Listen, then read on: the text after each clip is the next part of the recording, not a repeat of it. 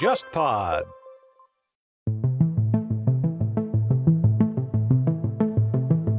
看一些相关的民调，就老百姓会觉得东京奥运会好不容易开了，也是件好事情。但即便是这样子的话，更多只是停留于对奥运本身的民意回声，但是对菅义伟的支持率没有任何帮助。我看到一些民意调查，就比如说，大概超过百分之六十人觉得奥运能开终究是件好事，但是同样调查又是会显示对菅义伟的支持率还是很低。这老百姓也分得很清楚，奥运健儿获得的成绩跟你菅义伟没什么关系。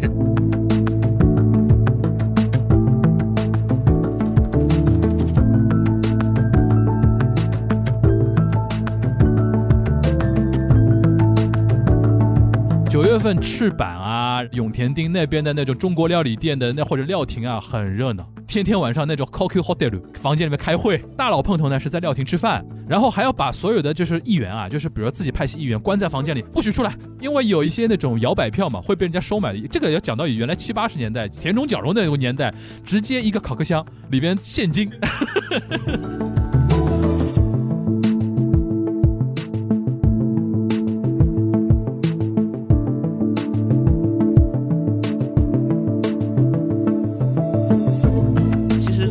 假释本身就是文在寅在韩国左右各界摇摆的一个结果。韩国的民意是认为李在镕该放，就李在镕做不做，反正财阀都这鬼样子。但是现在如果不放出来，芯片怎么办？口罩怎么办？都怎么办？韩国经济是不是要彻底完了？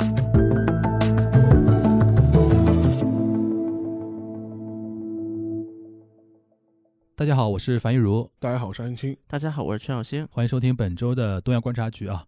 那天我们不是那个六万粉那个问答嘛，问了一下五群的听友嘛，然后五群就炸掉了，也不知道聊了什么。因为那天早上啊你你也不知道我不知道，现在炸群他不会通知你因为什么炸的呀？就是有一天早上，很多人问，哎，为什么五群发不了消息，看不到信息什么的？啊，这个画面我熟悉。啊 然后现在有一个叫五群难民营的，大家开始慢慢回归。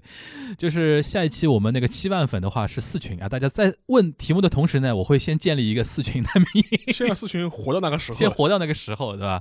呃，开玩笑啊。然后呢，我们今天聊什么呢？就是我们兼大将军最近遇到一个事儿啊，这个事儿用我们沙老师的话来说，直接是可以半确认，就是他已经出局了吧，嗯，对吧？你跟那个我们听友来解释一下这是什么事儿？就是最近，就是说是八月下旬的时候，横滨市的选举。嗯这一次选举的话，因为被认为是一个非常具有指标性意义的，因为我们都知道，今年秋天的话，就说是十月份的话，按道理来说，本届国会应该到期了，就要再次那个再次举行大选。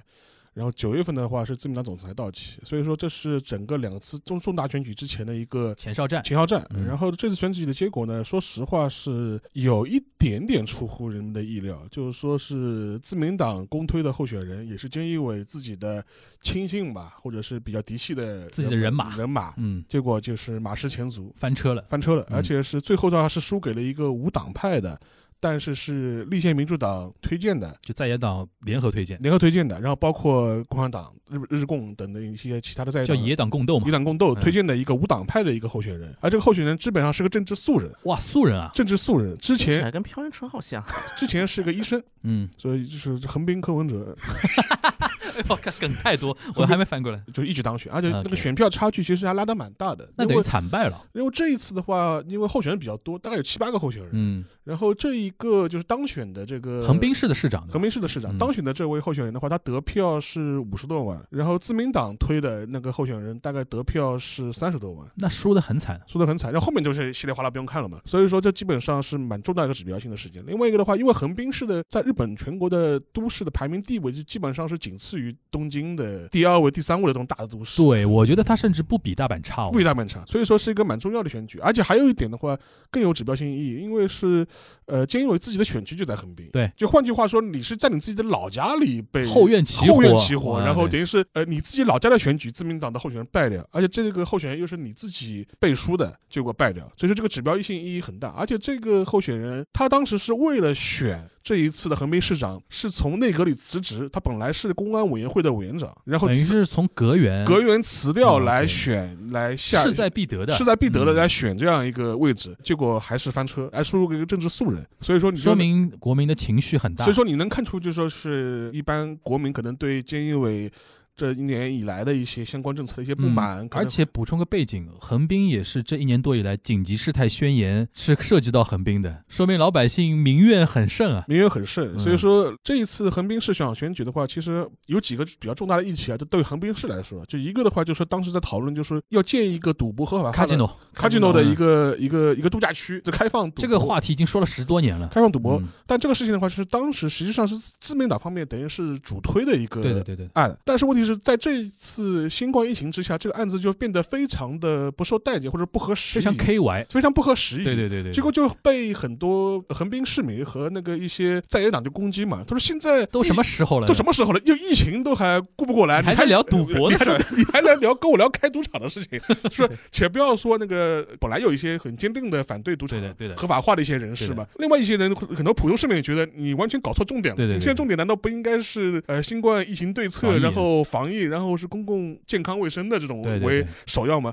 所以说这一次那个在野党推的这个无党籍的候选人，他又是个医生的，嗯，而且嗯他而且号称他自己很。准啊，而且号称他自己做过新冠类的研究，很讨喜。这样一来的话，就是对菅义伟的整个一个他要连任的选情的冲击就非常大了。另外一点的话，就是说是虽然到现在为止，自民党内的一些主流派系的态度呢又比较暧昧，因为去年九月份的时候，就自民党的主要派系都很早都表态说，我们都纷纷支持那个菅义伟连对，任，甚至人人家可能会觉得说总裁选举是你自动当选了就，对。对啊，但这一次的话，很多主流派系的话，就是态度就就很暧昧，他也没说不支持，他也没说支持，反正就是很暧昧。让子弹飞一会儿。对，然后这样的话，这个选举之后呢，肯定势必会点燃自民党内部的很多派系的斗争，因为很多人会说，哎，这种情况之下，你怎么能够带领这个自民党去参加那个国会选举？那个经常说的话嘛，死那么多的他大概呢。然后，因为其实，在横滨这次市长选举之前的几次重要选举，基本上自民党全部是落败。我们之前讲过东京都的那个议会选举，东京都的议会选举虽然自民党拿回了第一大党的他那个位置，但问题是他没有过半。比预期的胜利要小很多，对而且是联合公民党都没有过半，这是第一点。第二块，之前的话有几次有三个国会议员的补选也全部败北，嗯，所以说几次重要选举的话，就基本上在菅义伟的之下就没有一个是获得一个非常畅快的胜利的，没有的。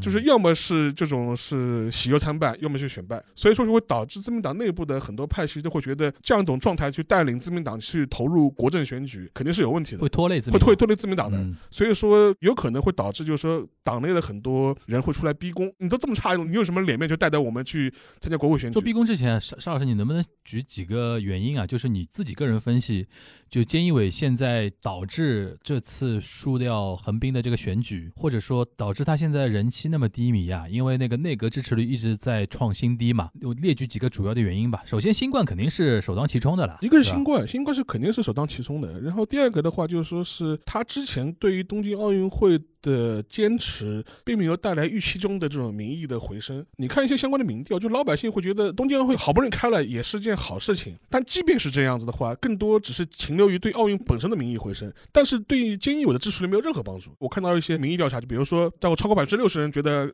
奥运能开终究是件好事，但是同样调查又是会显示对菅义伟的支持率还是很低。这老百姓也分得很清楚，奥运健儿获得的成绩跟你菅义伟没什么关系。所以说，第一个吧，就是一个新冠疫情的应对也有问题嘛。第二点的话，就是说是，就是日本国民可能对政府一而再再而三的宣布所谓的紧急事态，已经感到一些疲乏和一种无奈的感觉，就觉得你这个宣布跟你不宣布没有任何区别。而且还有我印象还有一点，就是正是在那个奥运召开的那几天，东京开始屡创新高嘛，就给人那种外观的感觉，就是你为了看奥运，你就不管了，就反正只要那一块里边控的还好，不要发生什么选手大规模的染疫，不管东京老百姓死活了那种感觉。对，所以说我觉得这个事情就对老百姓的观感非常不好。第二点的话，就是说是对一些经济上的一些拖累，也会在最近一段时间被集中的反映出来。紧急事态宣言嘛，紧急事态宣言，尤其是到现在的话，对一些比如说服务业啊、餐饮啊，日本服务业现在很惨，很惨很很惨。所以说，哪怕是一些比如说一些演艺行业也是的，演艺行业根本就不提了，现在已经。虽然它现在有有的地方能开，但是对它限制很多嘛，就比如说几点要结束啊。一个是限制，还有一个就是老百姓的自我限制，就是能不去就先不去了吧，我大家都怕死嘛，对吧？对，所以说我觉得这个事情的话，就是说是对整个一个疫情的应对以及民怨，会需要找一个宣泄口。我补充一点，就刚才其实沙老师也提到的，就是自民党那种长期执政啊，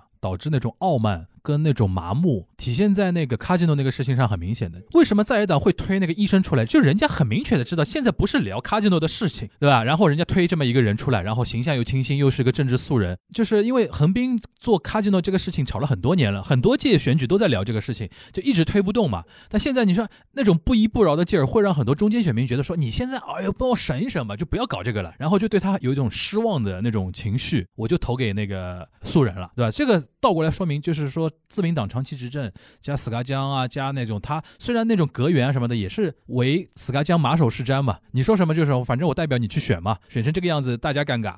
对吧？就是所以说这一点，我觉得也可以补充一下，他们那种长期执政下的那种麻木。而且现在几个问题啊，就是说从那个选举的日程上来看的话，就基本上势必是要先进行那个总裁选举，再进行那个国会选举了。本来他可能建议我是希望呃通过奥运，然后让自己的就是支持度有所回升，然后在九月上旬的时候解散议会，然后的话九月下旬的话是选总裁，等于是先先选国会选举，然后再选总裁。关国会选举的话，又保证了自民党的执政地位，他这样的话就可以顺理成章的就说是就继连任总裁。但问题是现在这个时间点的话，就基本上已经错过了。第一个的话，他的支持率非但没有回升，反而在更加走低。而且他那个走低的概念是什么概念呢？就是是从二零一二年，就是第二次安倍政权之后的自民党内阁的支持率是最低，就是比一二年里年的最低点。一二就是又回到大家熟悉的那种画风了，就是安倍辞了之后，当时是那个福田康夫嘛，做了大概小一年。换那个麻生，麻生换后后面就是一点一点点点往下掉。这个我其实我确实讲过了，就进入战战国时代嘛。对对对对，又一个循环开始，又一个循环开始了。然后就是说是基本是二零一一二年以来的那个支持率的。最低点。第二点的话，就是说是那个那个，因为时间点的问题，由于日本的疫情的，就说是不断的严峻嘛，这么都上万了嘛，然后就导致这个结果，就日本把那个紧急事态的时间又延长到了九月上旬，就是导致个结果，你不可能在紧急事态时间去解散议会进行国民选举，因为你不能密集啊，对，那肯定被骂死，投票都没法，那肯定被骂死嘛。那这样的话，你时没有时间让你去解散解解散议会了，这样的话就就就基本上就是现在日本国内就是公认，就是菅义伟在九月上旬解散议会的这个意图就基本上是破灭了，就势必会导致先进。进行总裁选举，再进行国政选，那就复杂了，那就复杂了。那自民党内肯定会有人造出来造反了。突然有个人举手说我也要竞选。呃，现在就基本上有两个人是明确是态度要选的，一个是岸田文雄，本来就是对对对，去年就选了，本来排就排到他了，他本来排他了。还有一个是那个高市早苗啊，他可能性比较低，即便选的话选不上。那高市早苗 他之前是当过日本的总务大臣，就是在那个安倍内阁的时候当过，是一个一位女性议员。反正这两个人已经明确那个。高市早苗基本上跟安倍代言人吧，安倍拉拉队里面的成员嘛，安倍拉拉队里面成员。但说不定也有可能啊，因为本来建议他脑子里想到了小池百合子，因为高市长嘛第一个嘛是安倍自己人放心，第二个嘛是那个女性形象好，哪怕以后小池出现了，我在性别这个议题上不会失分。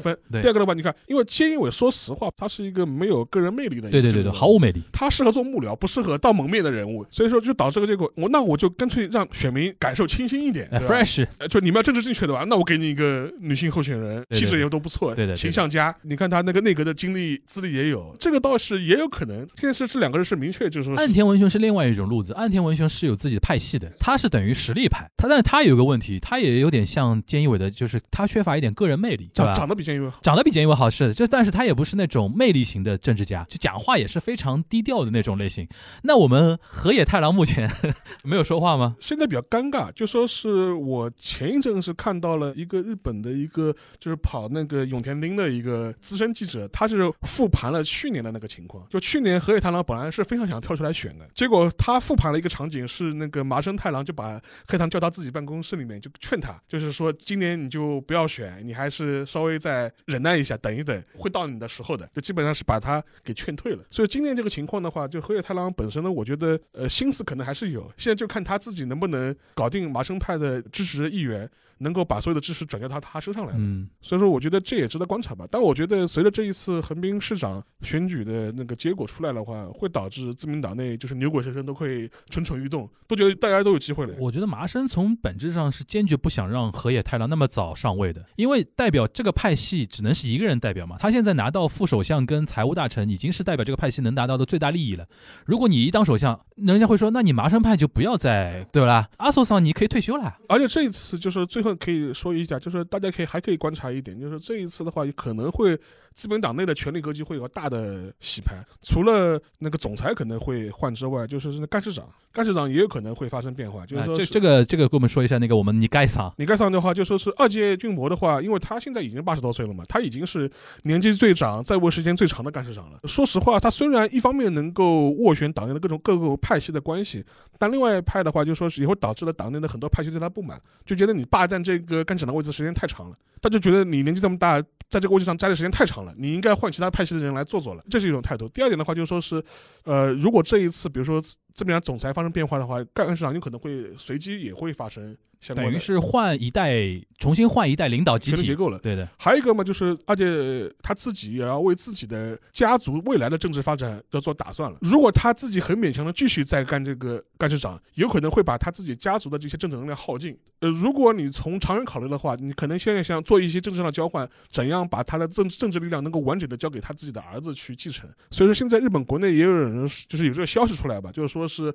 他可能也在为自己的儿子接班他的政治选区做一些铺路了，有可能在这一次的自民党的权力格局的这种转换过程当中呢，可能也要做一些利益的这种交换。交换就是说我早退休，但是呢，我的要求就是你扶我儿子一把，对吧？他现在更多是会把他的那个他的选区就交给他的三子，大概现在大概四十出头吧，大概四十出头，年纪上也比较合适。另外两个年纪比较大了，是在政治圈吗？还是什么意思？当过他的秘书，当过，但是他年纪比较大，都要快六十岁了，就是属于这种估计啦，老爷子觉得老大老二扶不起来，老三比较聪明，对吧？然后一直顶在那个地方，等着老三来接班。也有可能了，也 有可能所以说这次的话，我觉得大家一个时间点的话，跟大家说一下，你看看就是九月底，九月底可能是自民党党内权权力要有一个大大交哦，这个好玩了。就我们做一年多的东亚观察局，一直觉得说韩国政坛比较抓嘛，我们日本是这个政坛终于起点波澜了，啊，有有点好玩的点了。但是呢，日本政坛还是说回那句话，就表面上是波澜不惊的，暗潮汹涌就。料亭里料亭对吧？正式开始我们我们是恨只恨自己没有在料亭里面装个探头。九月份啊，九月份九月份赤坂啊，然后那种什么永田町那边的那种中国料理店的那或者料亭啊，很热闹，天天晚上那种 Coco Hotel 房间里面开会，开会对吧？天天开会就，是日本政治家开会就喜欢在 hotel 里开开房开房开房，然后作战会议对，然后大佬碰头呢是在料亭吃饭，对对吧？然后什么旁边那种哦女将倒点酒啊，然后什么呀的就开始来，然后还要把所有的就是议员啊，就是比如自己派系议员关在房间里，关在房。不许出来，对 不许出不不讨论出个结果，因为有一些有一些那种摇摆票嘛，会被人家收买。的。这个要讲到原来七八十年代田中角荣那个年代，直接一个烤克箱里边现金，现金 对啊，就是那个角夫战争嘛，田中角荣跟那个福田赳夫嘛，互相之间发钱啊，这太厉害了，这个东西，这个有有机会可以我们做历史项的节目的时候跟大家聊这个事，它太太过于西比亚来的 那种感觉。那邵老师，你现在我们传统异能时间要来了，来来来预测看看，比较具体的预测啊，你觉得河野会出来吧？我觉得他很想出来。但是你觉得最后我们阿索桑压得住他吧？我觉得去年其实说实话，我觉得压他可能已经压得蛮勉强的了。对的，今年压不住了吧？我觉得有可能会压不住。我觉得今年他绝对想出来，为什么？现在有一个很好的局面，就是他是之前的他妈行政改革项嘛，然后又负责打疫苗那个事儿嘛。他如果现在这是上去啊，完全可以说我一旦上台，防疫的事情我他他他他他几条点，这个我觉得岸田文雄跟高市早苗很难接招了。另外一点的话，就是说是还有很多，我看到日本的很多嗯媒体就也是问菅义伟嘛，菅义伟还是到现在为止还是说我还是要出来选的，我当然会出来再再再再选。还嘴巴牢。还嘴巴牢，但问题就是说很多人已经开始为他找退路了，就是说是你怎么样能够比较体面的能够下台，然后维维持自己的这个派系的这个还铺个花道给他，政治力量。就比如说我现在就是全心全意都是在防疫上面，我没有心思再去参加这种政治的这种博弈和选举了。哦，所以说一旦防疫结束，我功成身退，对吧？或者是说我就是做看守内阁，我就做到本届那个国会就是到期结束，但是在此之前，我所有的精力全部是在防御上啊，面。这算很给面子。这样的话，说不定还能留一个比较好的一个政治上的一个遗产，或者是维持一个比较好的政治形象，为你自己将来这个派系的东山再起能够留一些政治上的一些能哎，那我们进一步预测，我们两个人都觉得说河野太郎可能出来的可能性蛮高的。那你觉得如果河野太郎、岸田文雄、高市早苗这三波的话，谁选出来最能挽回目前自民党的这种颓势？相对来说，我觉得从那个国政选举角度来说呢，我觉得河野太郎或者是高市早苗可能都要比安田文雄更利于打选战，但是不利于团结。对对对对对 对，自民党内部会乱，就是到时候。因为自民党内的一批一些老家伙对河野太郎的态度就觉得这家伙锋芒太露，对吧？不尊重我们这些老家伙。其实就是年轻版的小泉纯一郎嘛。当时，当时如果他窜上去呢，可能国民的支持度会很高，因为觉得说哇好敢讲，对吧？然后他可能会把在野党打趴下。但是问题就就就执政很复杂，因为你内阁就是要按照派系来分配名额的嘛。你身为这种样子上去的，人家岸田文雄，你给他几个名额？对吧？一旦给了多了呢，人家就拖大了，对吧？一旦给的少呢，人家以后就高度拖你后腿，不配合。所以说，我觉得这个东西还蛮有意思的，对吧？你个人觉得看好谁？个人相对来说，我倒是觉得高市早苗肯定还是有的，有，但是谁高一点？我觉得甚至有可能会比河野太郎还高，比河野太郎的可能高，因为有可能是一个妥协的产物吧？不，我因为我觉得有可能就是像就安倍所代表的政治能量会灌到那个。对，我的意思就是说，他可能会变成一种妥协的产物。因为高市早苗的话，他跟安倍的关系是非常近嘛。好嘞，所以说安倍有意思了，安倍会把他的能量可能比较放心的灌到他的身上。各位亲爱的听友们，今年年底。日本说不定会出现史上首位女首相了呀！不是不可能，我觉得是不可能啊，可能性还是有的，肯定还是。但是呢，一般来讲呢，从概率论来讲，最大的可能还是岸田文雄出现了。嗯，就是因为毕竟还是一个派系政治的东西，对吧？但岸田文雄出现，就是我还还是觉得，这马上还是冷感，就不利选举。你想好了，高市早苗出现，对我们节目都有利。他一出现，我们节目可以讨论很多期日本的那个 政治，对吧？对对吧？然后突然大家开始，因为现在女性上位这个话题是很受大家关注的嘛。在日本那么直男癌的一个国家。竟然来了一个女首相，肯定到时候国内的自媒体又要来了，就是高市早苗多伟大的。卢卢老师也可以，卢老师又可以写一篇了。啊，不过最近最近卢老师好像有点翻车。卢老师翻车的时候，我们放后面。高市早苗做那个首相，标题我都写好了，被嫌弃的高市早苗的一生。好啊，那就是日本就基本上现在这么情况，大家可以期待一下今年秋天开始的一个乱斗了。乱斗，乱斗，大家可以期待一下了。好了，然后我们那个韩国这边了，韩国这边我们李在镕放出来了。对对，聊李在镕之前，我们先聊一嘴卢老师吧。卢老师最近翻车了吧？我们节目就是 Q 卢老师 Q 一年了，他也也不容易啊，也翻车了啊，这个事情。就沙老师，你知道啊？那个那个事情，他就是写了一个跟阿富汗跟他不是正文，他是微博，他是写了一个什么塔利班传，然后他自己发了个微博，骚唧唧的就说，我研究了那么半天塔利班，突然感佩于塔利班，哦，是不是？本拉登就是一个什么爱国主义者，他说他做的一切事情都是为了什么什么？好了，翻车了，然后翻的还挺彻底的，因为他这个东西完全就等于是说跟恐怖主义要那个，你怎么你怎么投进恐怖主义？对对对对对，就是我说你这个微博如果翻成英文被九幺幺的死难者看到。后来不止九幺幺死难者，甚至有一些国内的那个人，他就会说，拉登的这种恐怖主义是不光针对美国，针对很多国家，包括我们国家的。对，你怎么能这么说呢？对吧？后来他就发了一篇稿子嘛，还羞答答不愿意直接认错，先把人家呃骂他的人贴到什么恨国党这个标签上面去。然后聊了半天，然后在第五点，我那天看了第五点之后，说我这个微博的确写的怎么样，被人误解了，不妥，然后对吧？但是估计很多人还不会放他过门的，马上还要继续批斗他，对吧？然后那天我记得在群里面很多人说啊，他也怎么怎么翻车了。我说我们 Q 了一年了嘛，可能有些自媒体吧，就是他对很多国际问题或者时事的一些跟进，他更多是一种突击学习式的。就跟他对这个领域其实以前没有研究，对，但是他为要写一篇十万加的文章，他可能要花两三天的突击写篇文章出来，导致很多东西的话，更多是这种囫囵吞枣式的这种解释，或者是一种呃用一种语言把它输出出来，但他本身其实对这个问题缺乏一个基础性的一个研究或者这基础，所以说我觉得很多时候就是说是少谈一些就是你自己不熟的东西，自己本专业以外的东西少谈，就说不然的话那就是确实容易。还有一种就是卢克文他那么多篇稿子啊。他其实有一种路径依赖，就是春秋笔法、大国视野嘛。但是有的时候你不能一将功成万骨枯啊，老百姓的生命这个东西，他有的时候会忽略掉这这种视角的东西，这个是有点挺可怕的了啊。就有的时候你一说啊这个什么传，这个什么传，背后都是人命啊。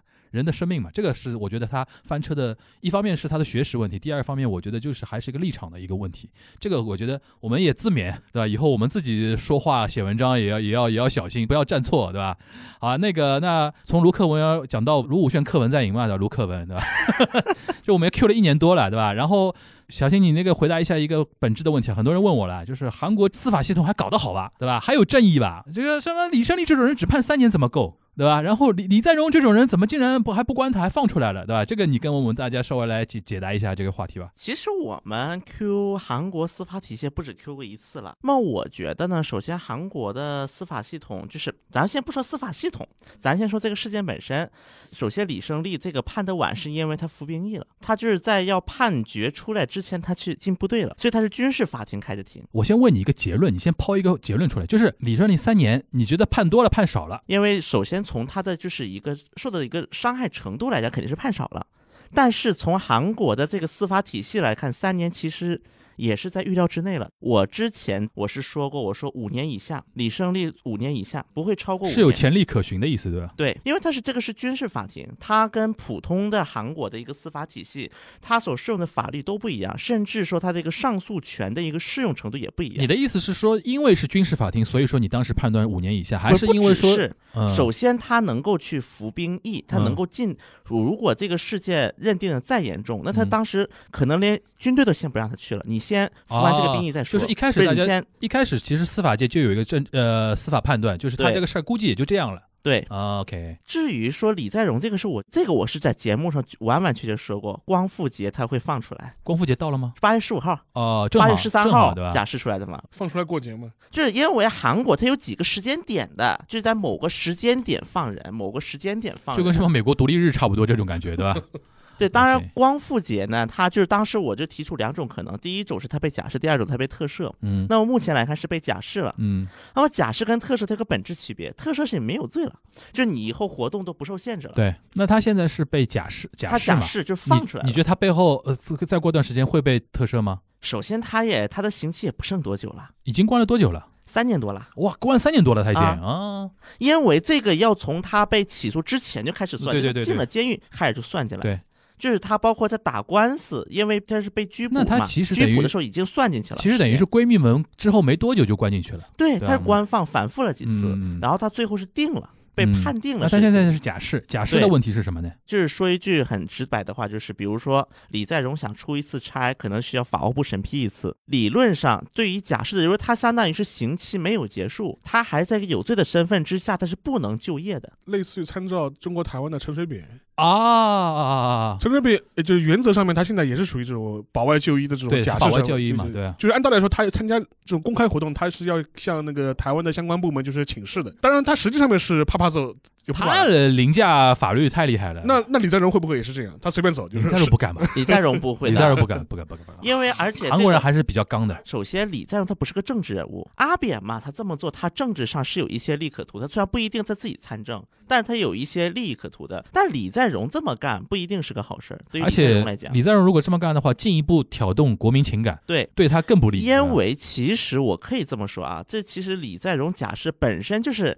文在寅在韩国左右各界摇摆的一个结果。韩国的民意是认为李在镕该放，就李在镕做不到，反正财阀都这鬼样子。但是现在如果不放出来，芯片怎么办？口罩怎么办？都怎么办？韩国经济是不是要彻底完了？看在钱的份上，对吧？对，首先大多数主流民意是支持啊，把李在镕放出来的，就是你审判击毙、审判够本了就行了，你别拦着这个国家的经济，你别拦着这个国家的体系，这是首先韩国的一个普遍的民意认知。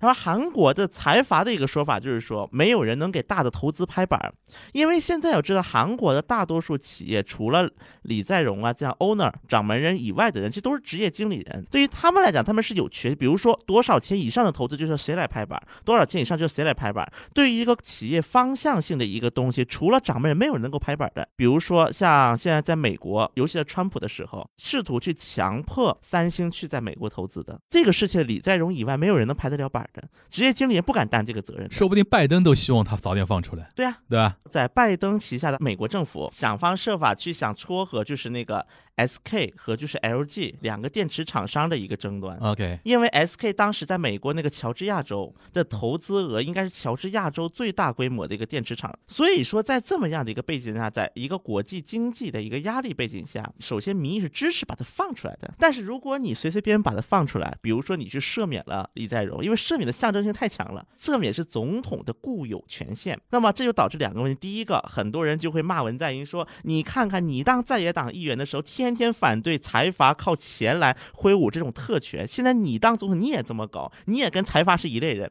第一种情况，第二种，相当于是法务部部长替总统承担了政治风险，因为假设无论如何，他最终决定的人是法务部长官，那么法务部长官上一任是谁？邱美爱。听过我们节目，大家心里都有数的。邱美爱是个什么样的角色？你的意思就是假释这个方式呢，就一方面可以不要让文在寅。去背这个锅，然后你如果要泼呃文在寅脏水的话，他说这是我法务部长定下来的事情。OK，因为我们之前说过，在韩国的选举当中，它是有家兔子和野兔子的一个说法。那么家兔子就是自己的铁杆，那么野兔就是指摇摆。那么对这些家兔子，你怎么说服这帮家兔子们？因为无论如何，你比如说你去做这个假释这个决定那一刻，至少我可以说，根据韩国的假释规定，李在镕符合假释要求，因为他已经在监狱里待了那么久了，而且根据媒体韩国媒体。传出一些信息来看，李在镕他在监狱里的整个态度确实是良好的。那么你其实也没有理由去拒绝李在镕去做假设这么一个事情。那么在此基础上，外加这样民意的一个压力。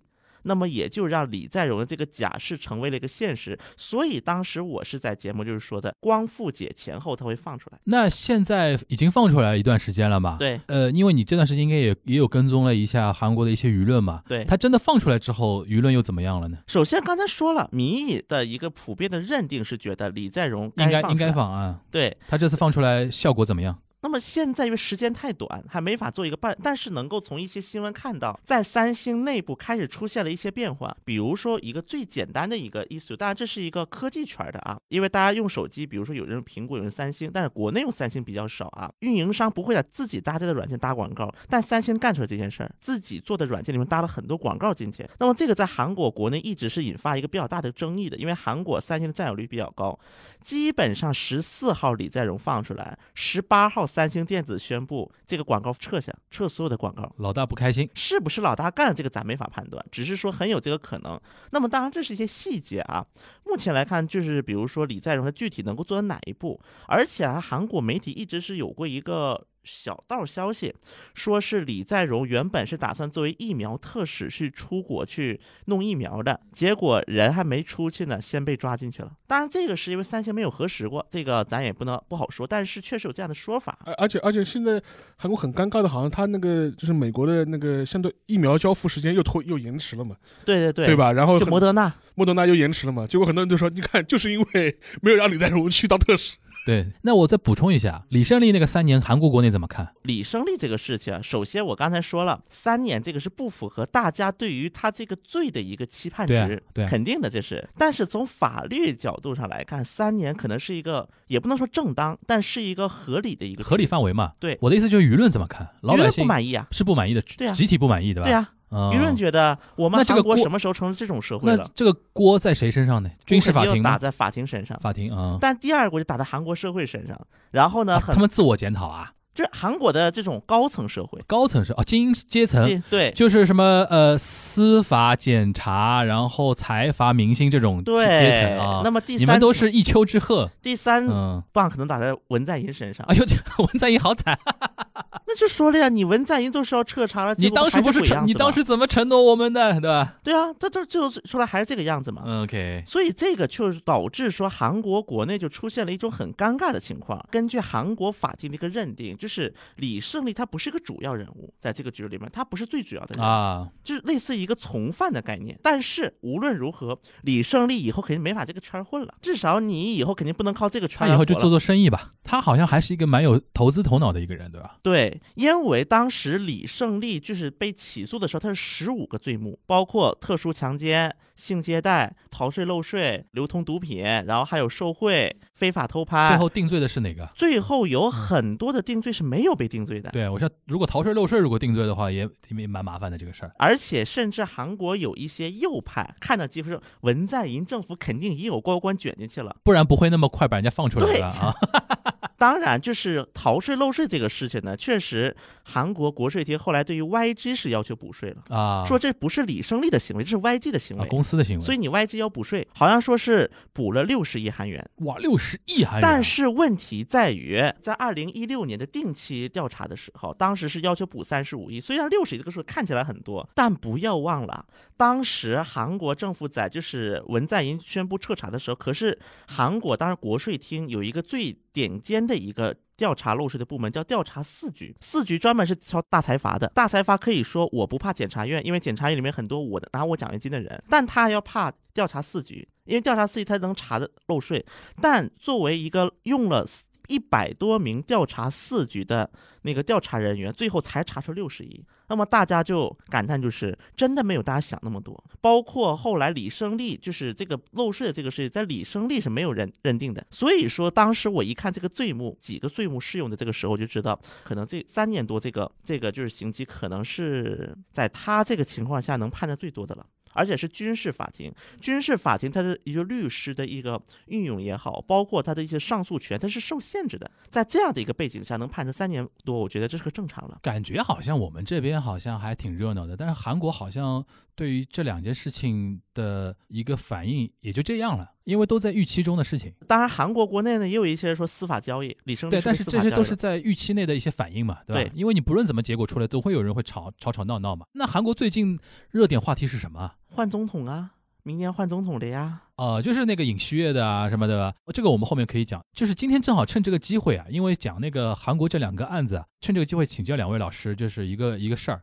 你们怎么看那个中日韩，主要是日韩啊，一些年轻人那个对于社会公正啊、社会正义啊和一些资本的一些观点嘛？因为现在我发觉国内互联网有个现象，尤其年轻一一一代人啊，碰到什么事情，哎呀，资本就是这样的。啊，这你跟那个杨一在里那个对吧？八零后我我我想我想我想听听两位的那种感受啊，韩国有没有这种情况？就是说聊着聊着就说，哎呦，这就是财阀的锅。日本好像我印象中好像不太有这种事儿，好像把这个事儿归到一个什么，他最多日本说什么 black king，就说某家企业是黑心企业，比如说像电通这种，对吧？让员工加班啊什么的，他不会有一种指代说有一个资本集团怎么怎么样，对吧？但韩国比较特殊，韩国因为有一个 有一个非常大的一个靶子，就叫财阀。但是很多人想进财阀呀，又觉得想进。对啊，你以为中国的小年轻不想进资本吗？不是这个是一个什么？我我这个我为什么这么 说这个概念呢？啊，首先在韩国国内，就是我包括跟很多大学生聊，嗯。其实批判财阀的没有想的那么多。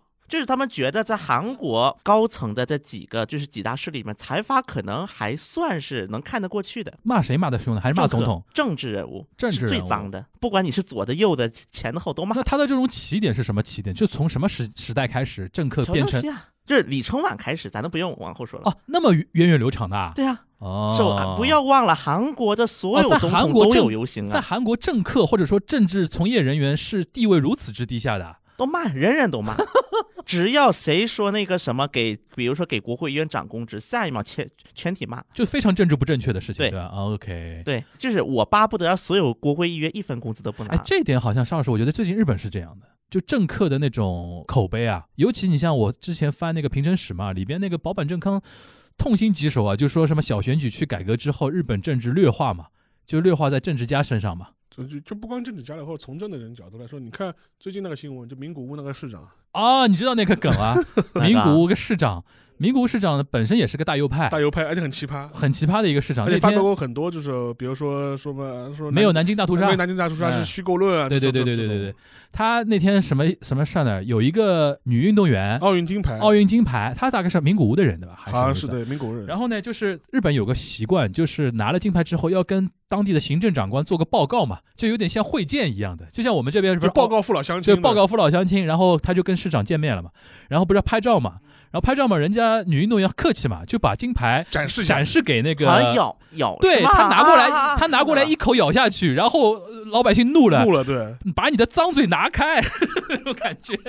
就是韩国也这样啊，觉得只要你一个谁火了，就是嗯。市长啊、国会议员呢，就去蹭热度。然后最搞笑的是什么？嗯。然后那个市长也也挺丢脸的。后来这个金牌国教委会说可以换，但是所有费用要你出，就是让那市长就是来承担这个换金牌的费用，对对太傻了，这个人，这个人，哎呀，呃哎呀。而且而且这这吃相非常难看吃相非常，哎嗯。他那个表情有点猥琐，你知道吧很猥琐，很猥琐。很琐，猥琐那个表情去咬他的，然后日本偶吉桑其实是一种政治不正确嘛，对，你身上那种嘉陵臭都裹到那个什么金牌上面去了，多恶心啊！然后玷污了玷污了这块玷污了奥林匹克哎，对对对对，哎，这个是的，对这这我这个其实沙老师的意思就是说，其实长年以来政客政治家的那种形象，好的真的现在是越来越少了吧？而？且哪怕你看那个影视作品里面的，嗯，就你看那个半泽直树的，对对对对，这这特别明显，二二阶二阶那就是他那里面的干市场，我就是我觉得百分之百在影射二阶二二二阶嘛，二阶俊博，然后天天在那边捡盆栽，对，然后你一句话说的不开心，嗯，对对对对对，的确是的，所以说我觉得这个没有办法了。但但是现在日本的话，我觉得另外一个的话，就是普通人其实一方面是讨厌，就是对政治家没什么特别大的好感，这是一方面；但另外一方面的话，就是说是普通人又对政治特别特别冷冷感。我既不喜欢你，我也不想参与你，所以你对无所谓无所谓，就是你们谓，因为很多普通日本人的心态是说，政治的东东东西呢，呃，说实话就是离他自己的个人生活很远。你国家换的换了总理又怎么样呢？跟我自己的个人生活有有多多大关系呢？确实是，就是普通日本人会有一种距离感，他觉得嗯就是国政运作、政治运作是离他的私人生活非常远。甚至我可以完全不跟你搭架，但我自己私人生活过得也还可以。那你觉得财阀这个是怎怎么说呢？在日本的话，我自己在日本这些年啊，没听到年轻人经常动不动就把资本家、资本主义这个东西批判一番，他的确有很少这个东西的也跟那个日本就是社会结构吧。社会结构左派退潮也有关系吧，也有关系吧。另外一个另外一个的话，日共自己形象也不太那个，对吧？都日本就是红色资本家嘛。对对对，因为因为还有一个还有一个原因就是说是日本就是至少传统上它相对来说社会的。呃，比较扁平，嗯然后它就是代际差距没有那么大，但是当然了，最近二十年可能隔差社会开始出现，嗯但是至少传统上来说，你说一亿总中流是真的也好，还是还是一个幻觉也好，但无论怎么样，日本人普通老百姓他会有一种印象，他觉得，哎我们曾经以一种总中流过我们这个，社会好像似乎就说是那个相对公平，相对公平，就没有差距那么大，就是相对来说会有。另外一点的话，也是跟很多日本大企业的这种机制有关系，因为像韩国的财阀很多还是家族式的嘛。日本的很多所谓大企业，就是说就特别丰田啊，或者是什么，就是说就是说三井啊这种企业，索尼啊这种这种很早就职业经理人化了。很很早他就已经去家族化了，嗯就是说嗯家族就是更多是拿一份定息，就反正就是吃穿不愁。对但是经营层其实已经在不断的社会化了。这里边可能有人会说啊，丰田怎么怎么样？啊其实那个是特例，那个是特例，实在是因为丰田之前张哎楠对这这位传人比较强，强。另外一点的话，就是说是像那个日本的很多企业的话，就是说有很多大企业就有所谓的这种打工族董事长、嗯，打工族那个 CEO，对，就是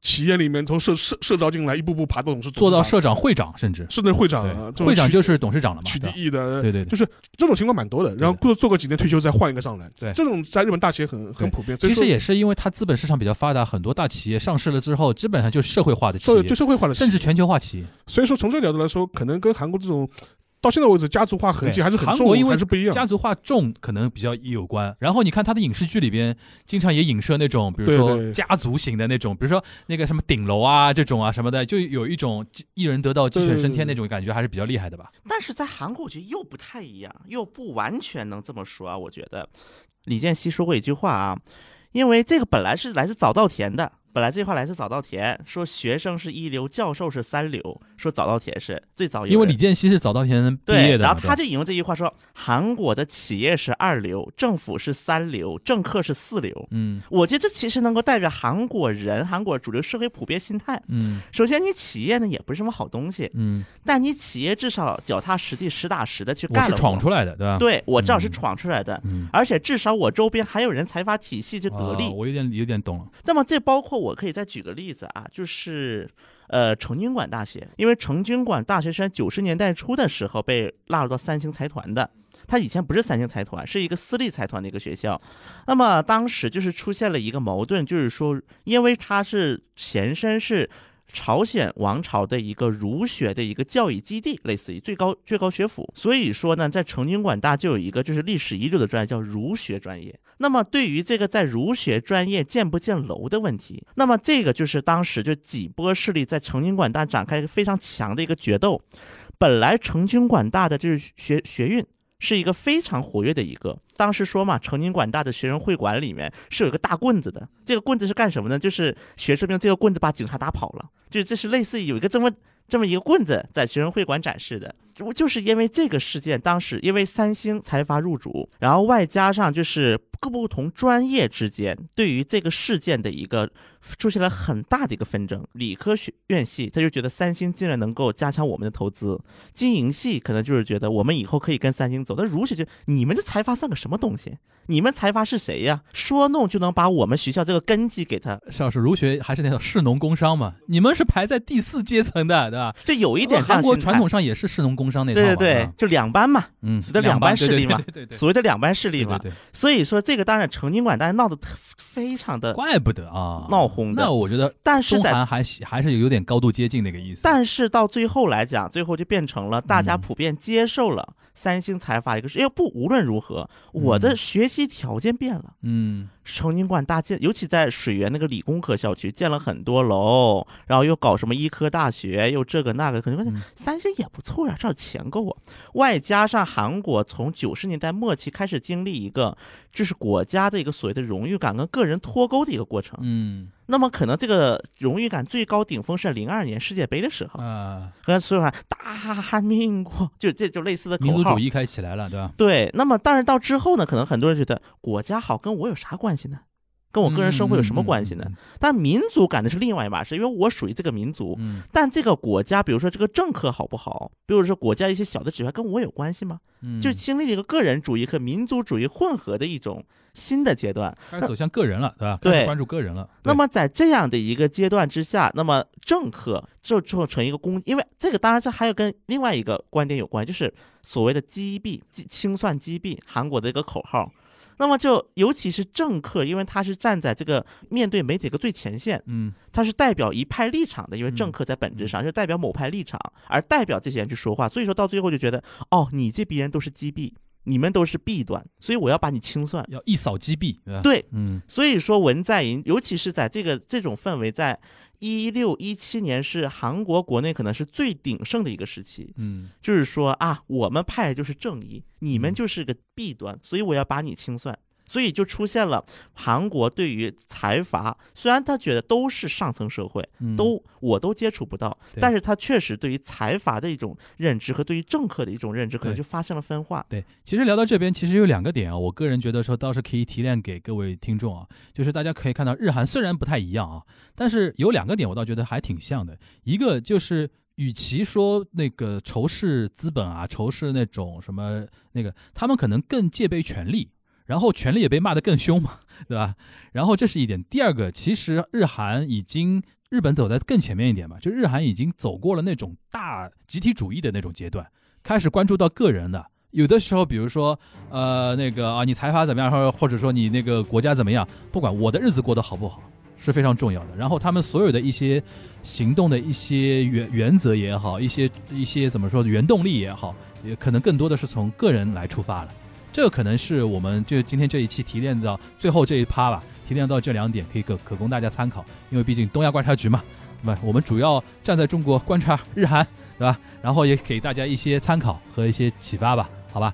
那我们今天这一期是非常隔了蛮久了，因为那个观察日韩的那个震惊新闻嘛，就是沙老师纵论啊，我们我们刚才已经说了，日本秋天开始好看了。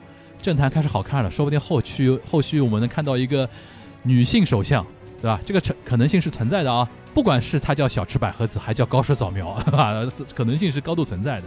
呃，这是一个。然后韩国嘛，因为这这两天大家聊那个两两起案子的一个判决，对吧？或者两起案子的一个发展，就是李在镕的出狱是假释出狱，和李胜利的判了三年。我看中中文互联网对这个事情那个聊的很多嘛，因为把它又归结为。那个财阀的这个东西啊，然后精英阶层的特权啊，万物财阀论，对万物财阀论就非常容易的一种一种归纳法，对吧？但是呢，通通过两位老师的一个解说和解读，大家可以看到，其实日韩并不是，呃，那么简单的，对吧？还是维度有非常多的一些维度的。然后各个 player 吧，他的角度出发的角度都不是太一样，对吧？这个事情呢，我觉得还可以继续关注下去。然后下一次呢，我们就可以聊那个尹锡悦 跟李在明的话题了，因为现在好像支持率发生非常微妙的变化，对吧？而且现在还有还有多长时间选来着？对，三月份吧，明年。嗯，明年三月份其实就近在眼前了。你看多好，到了下半年开始，日本的政坛开始热闹了，然后韩国进入到 Cry Max 的总统选举了，白热期，白热化了，开始。冲刺阶段。对，然后我们东亚观察区可以从抄就业，天天聊政治经济的话题啊。这段时间也会有非常大量的新闻会出来，大家如果有兴趣的话，可以呃多观察，然后多那么多提问，多互动，对吧？然后马上要到七万粉了嘛，到七万粉我们四群又可以提问了，但 是四群离炸群也不远了，大家且聊天需谨慎，对且听且珍惜，对吧？好啊聊，天需谨慎。对，让我们下期节目再跟大家见面，大家拜拜拜拜。拜拜。